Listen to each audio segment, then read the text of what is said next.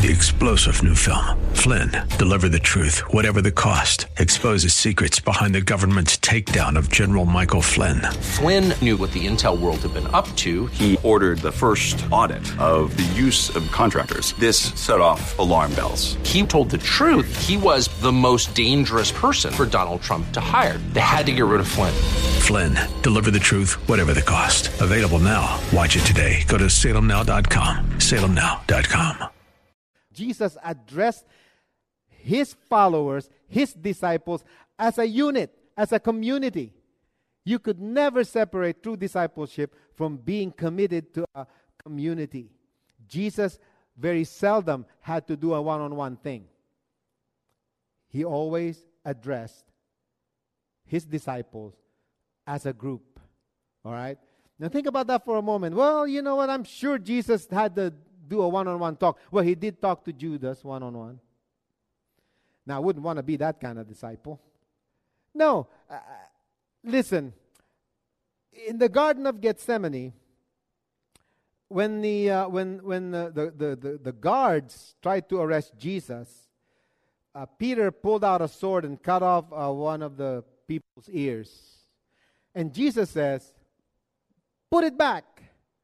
Take away your sword. Those who live by the sword will die by the sword. Don't you know that all I have to do is ask my Father, and He's going to send legions of angels to protect me and rescue me? I don't need you, Jesus says, because I have the power to do what I have to do. And He says, I can send legions. Listen, He did not need 12 guys to protect Him, and yet He called them. What does that say? It says that Jesus says, if you're my followers, you have to be com- committed to a community. That's why we have a church. That's why gathering together as disciples is sacred. That's why we're risking it in the age of COVID. That's why when the first when, when this thing come out, we're gonna do whatever we have to do. But it's sacred to the Christian to be part of a community. We're not doing this to defy the law of the land. We don't want anybody to get sick. But there are things that are sacred to the Christian faith that we must make a stand on.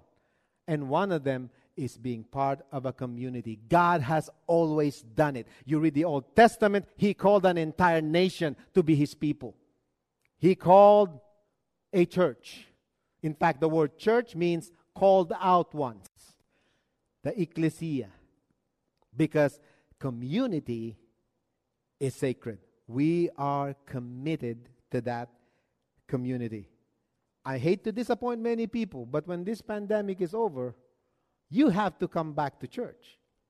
Why? Because you want to fill up the temples? No, because it's sacred to the Christian. You are a follower of Jesus when you're committed to the community. 12 people transform the world. Jesus could have done it by himself, and there's no doubt he could have done it by himself. But why did he call 12 and then 120 and then 500 and then the multitude and then countless? Discipleship is not simply an individual exercise. When a person comes and believes in Jesus and then lives by himself or herself, the connectedness to the body of Christ disappears and discipleship goes away. It's a big deal in the Christian life.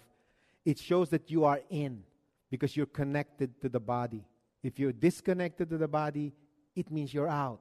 And it's, it's not, a, it's not an in, in, intended to, to, uh, to make people feel like, you know, they're obligated to do. But you, you have to think about this. You, you know, we need to think about this in terms of what God is saying to us. Did you know that the underground church is thriving right now. Report after report says that the underground church, the persecuted church, is growing by leaps and bounds. And they're under persecution. They couldn't stop them from assembling together.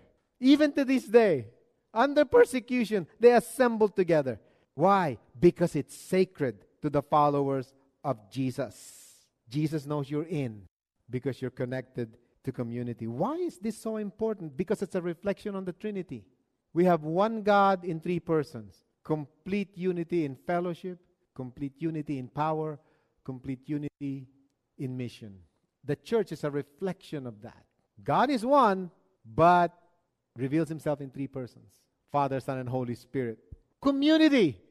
Makes sense. And that's the, the, the calling of a Christian is a call to community. That's why Jesus, again, selected 12 people. And within the 12, he took three Peter, James, and John to be around him. Did he really need anybody? Of course not. But because it's sacred, but because it's a reflection of his being that we're trying to emulate, the Trinity, it becomes pivotal to the Christian.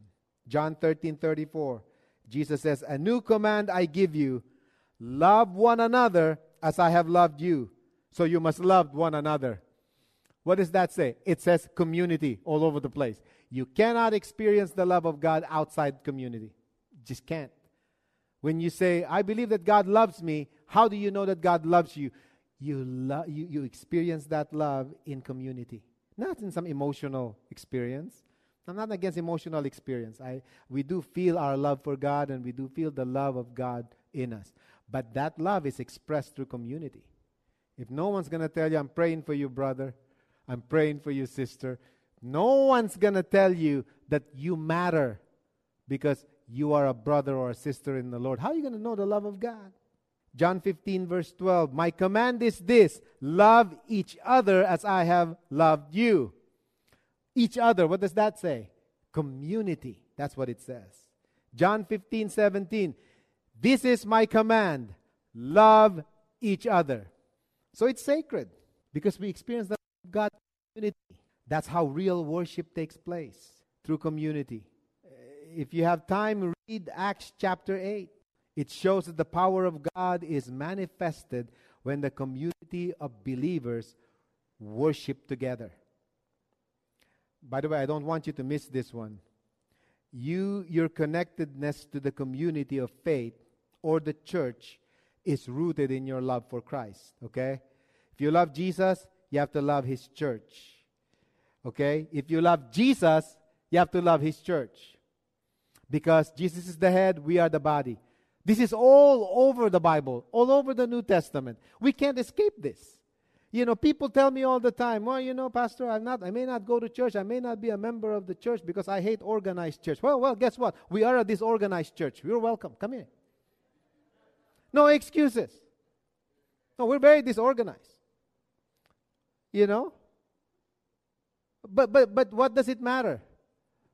Why, why are we coming up with so many things just to be on our own? Because we're an individualistic type of not only society, but we love our individuality. We love it. But in Christianity, you gotta get connected to a community because that's rooted in your love for Jesus. I mean, I can go on and on in the Bible about what, what, what the Bible teaches about that. But it's the connectedness to the community. Okay? It's rooted in love for Christ. Uh, our obedience to His command. It has nothing to do with your obligation to an organization. I want to make that clear. I hope you come here because you love Jesus. And if you love Jesus, you might hate me, but you're going to have to love me. It's not a choice. You know, where else can we find the love of God but in community. Your willingness and my willingness to belong to the body of Christ is rooted in the love of Christ that has been poured out in our hearts by the Holy Spirit. We've heard that before, but I want to I wanna just hone in on that one. I just want to make sure that we're, we're gathering here today not because we want to defy some government law. No. There are several things that the Bible calls sacred, okay? Let me just take the time to say what those are. Number one, human life is sacred. You agree? Number two, human sexuality is sacred. All right? It is sacred. Matthew 19, in the beginning, God created them male and female. Human sexuality is sacred. Our bodies are sacred. The Bible says your body is the temple of the Holy Spirit. That is sacred. That's why Jesus, you cannot escape the fact that Jesus became fully human because our physical body is a physical sacred temple. Okay? And of course, community. Community is sacred. And that's why we do this. That's why we come together. So when someone lets you down in the church, don't pass judgment on the church. You still love Jesus in spite of what a person or that pastor or that elder has done. Remain faithful because you are all in. Don't allow anyone within the body of Christ take away your love for Christ. We got to love each other because it's not a matter of choice, it's a matter of a sacred commitment. And it breaks my heart because, you know, sometimes people will, you know, leave a church, and, I, and I've been a pastor for a while, and I've heard it all. Heard it all. One person offended another person in the church, and that person that got offended left and summarily says, That church. You know what they do in that church? You know, when you say that, you're saying this. You know, Jesus, that's what Jesus does. If you think about it that way, it's a sobering thought. Because we're here as a as an expression of Jesus. We're not perfect. Nobody's perfect. I mean, you know that and I know that. Right? But that's why we invite the presence of the Holy Spirit in our midst. That's why we do that. That's why every time we stand up here, every time Ben leads the worship, every time any one of these guys come up here and try to minister to you, I'm telling you, they cannot minister to you unless the Holy Spirit is guiding them. And if the Holy Spirit is not guiding you, it's going to be a very tiring experience. I tell you what, you know, when you, when you preach, you have to preach every Sunday. You know, without that empowering, and I'm not saying I'm any great preacher or anything like that. I don't even think about that. But the fact that we continue to do what we do in the body of Christ is a testimony that the Spirit is still alive. You know how many churches are being are closed right now? Are closing? I'm not saying you know they close for this reason or that reason. It doesn't matter. But churches cannot close. If the church is closed, Jesus closes. So, so you, you know, there, be, there can be two people here next week, and I'll be preaching the same way. And it's not because I'm anything good or special, but it's because it is our call. We're all in. I'm all in. Been doing this for 32 years. I think I'm all in. And so are you. This guy has been since he was a kid. He's all in. He can't get out even if he wants to. He's tried many times. We're all in. Now, there's a third mark. A disciple is someone who is compelled to change. You are a true disciple when you are compelled to change. Many who used to follow Jesus stopped following because they did not want to make changes in their lives. And that's, that's true for many. Now, many people will follow Jesus as long as they can hang in there. But when the time comes, when the confrontation about there's something that needed to be changed in our lives, the true disciple will say, I got it, I'm going to change. The false disciple will say, This is too hard. I'm not talking about our regular struggles, okay? Everybody has struggles. Yeah? You know, everybody stumble and fall, you know, because we have struggles, you know. Jesus knows it. You can't lie. But you know what? We get up. Paul says, When I stumble, I get up. When I'm weak, then I'm strong. What's he saying? I'm all in. When I'm weak, I'm strong because I'm all in. Jesus is not going to let me off the palm of his hands, even though sometimes I try to kick out of it. Because Jesus knows you're all in. You know what Jesus says? Jesus says, Those whom God has given me, I'm not going to let go. and he's not saying that to be theologically this or that. He's saying that if you're all in, you'll never slip out of my hands. I'll never slip you out of my hands. That will never happen because you decided to eat my flesh and drink my blood. So he looked at his disciples, the 12. Peter said, To whom shall we go? You have the words to eternal life. What Peter was saying is this We have come to believe. We trust no other. We're willing to change direction in our life because we are no longer followers, we are now your disciples.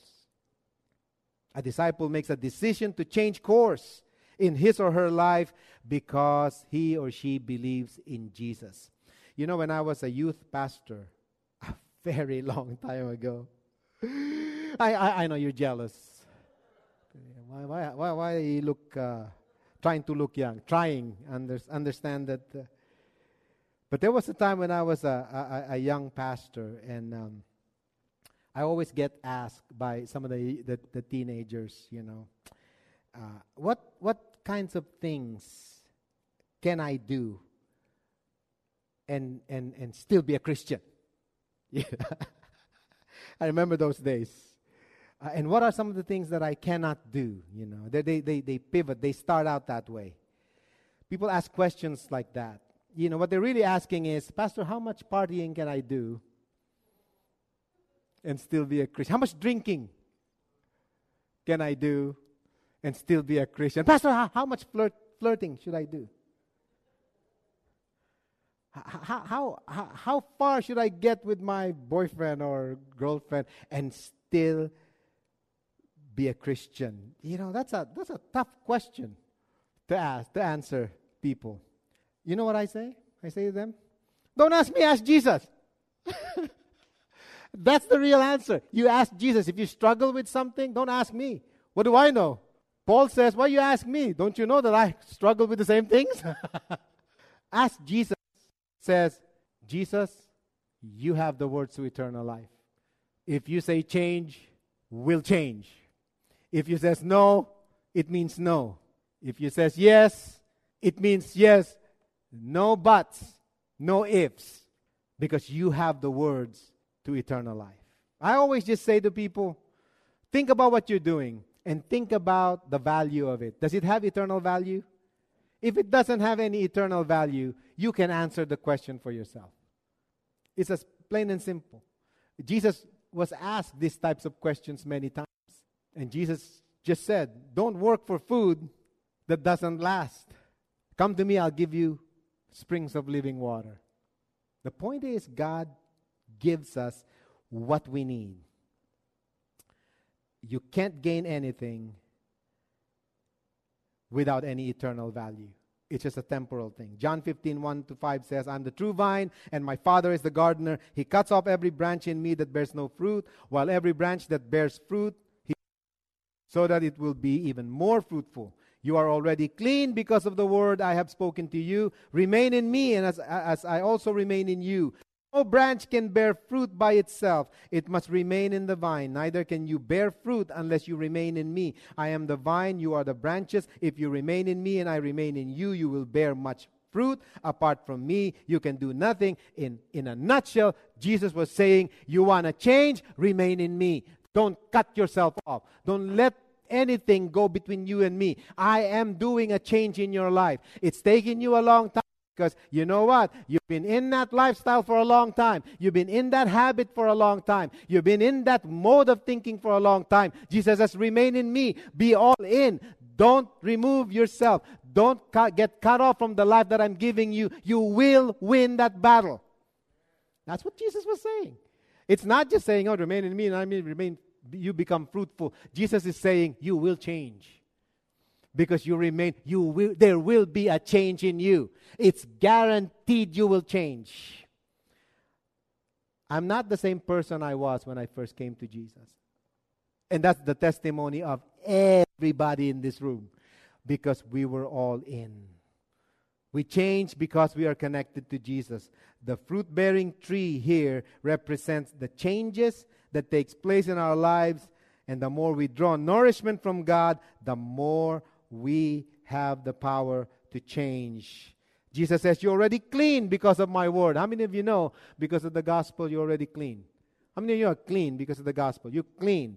But how come you dirty yourself? How come I dirty myself? All right? Because I need to stay clean. I need to, st- to keep on taking the shower. All right?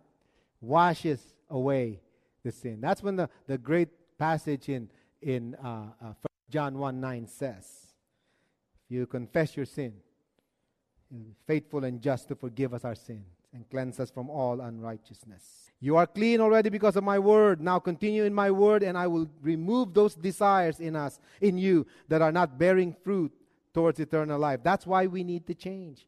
God is pruning our lives like a gardener prunes a plant to make it more fruitful. If we remain in Him, He will change us. If we believe in Him, He will change us. There's a final point here.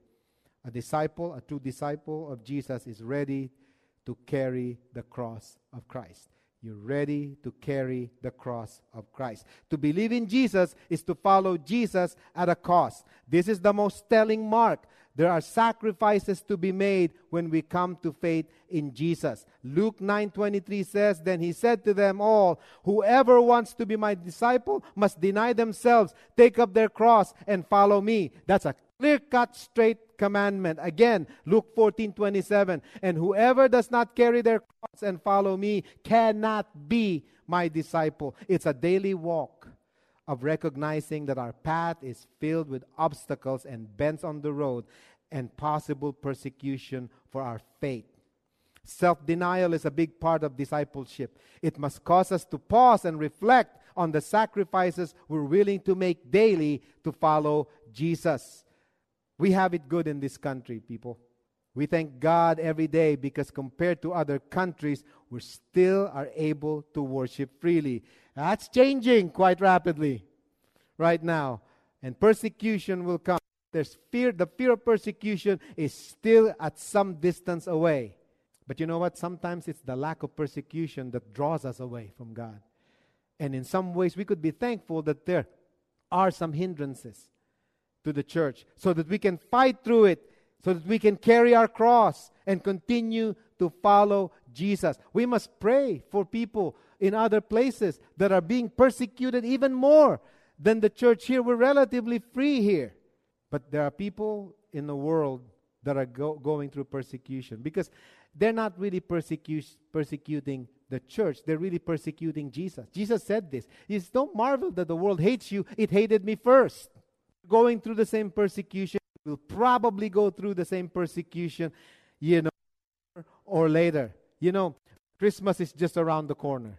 And I'm telling you, uh, there's going to be a great deal of false information, misinformed analysis, malicious things that will be happens at Easter and this happens at Christmas, okay? And his disciples, like then, and like you know, the, the, his old disciples and his disciples right now, the first instinct that we do when persecution comes is we try to defend Jesus, right? Peter did that. He tried to defend Jesus. And that's the first mistake that we made. We make. Every time we encounter persecution, there, there seems to be a desire in our hearts to defend Jesus.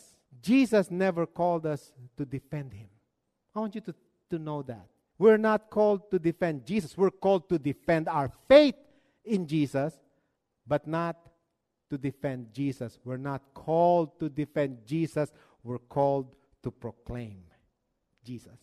It's a call to proclamation.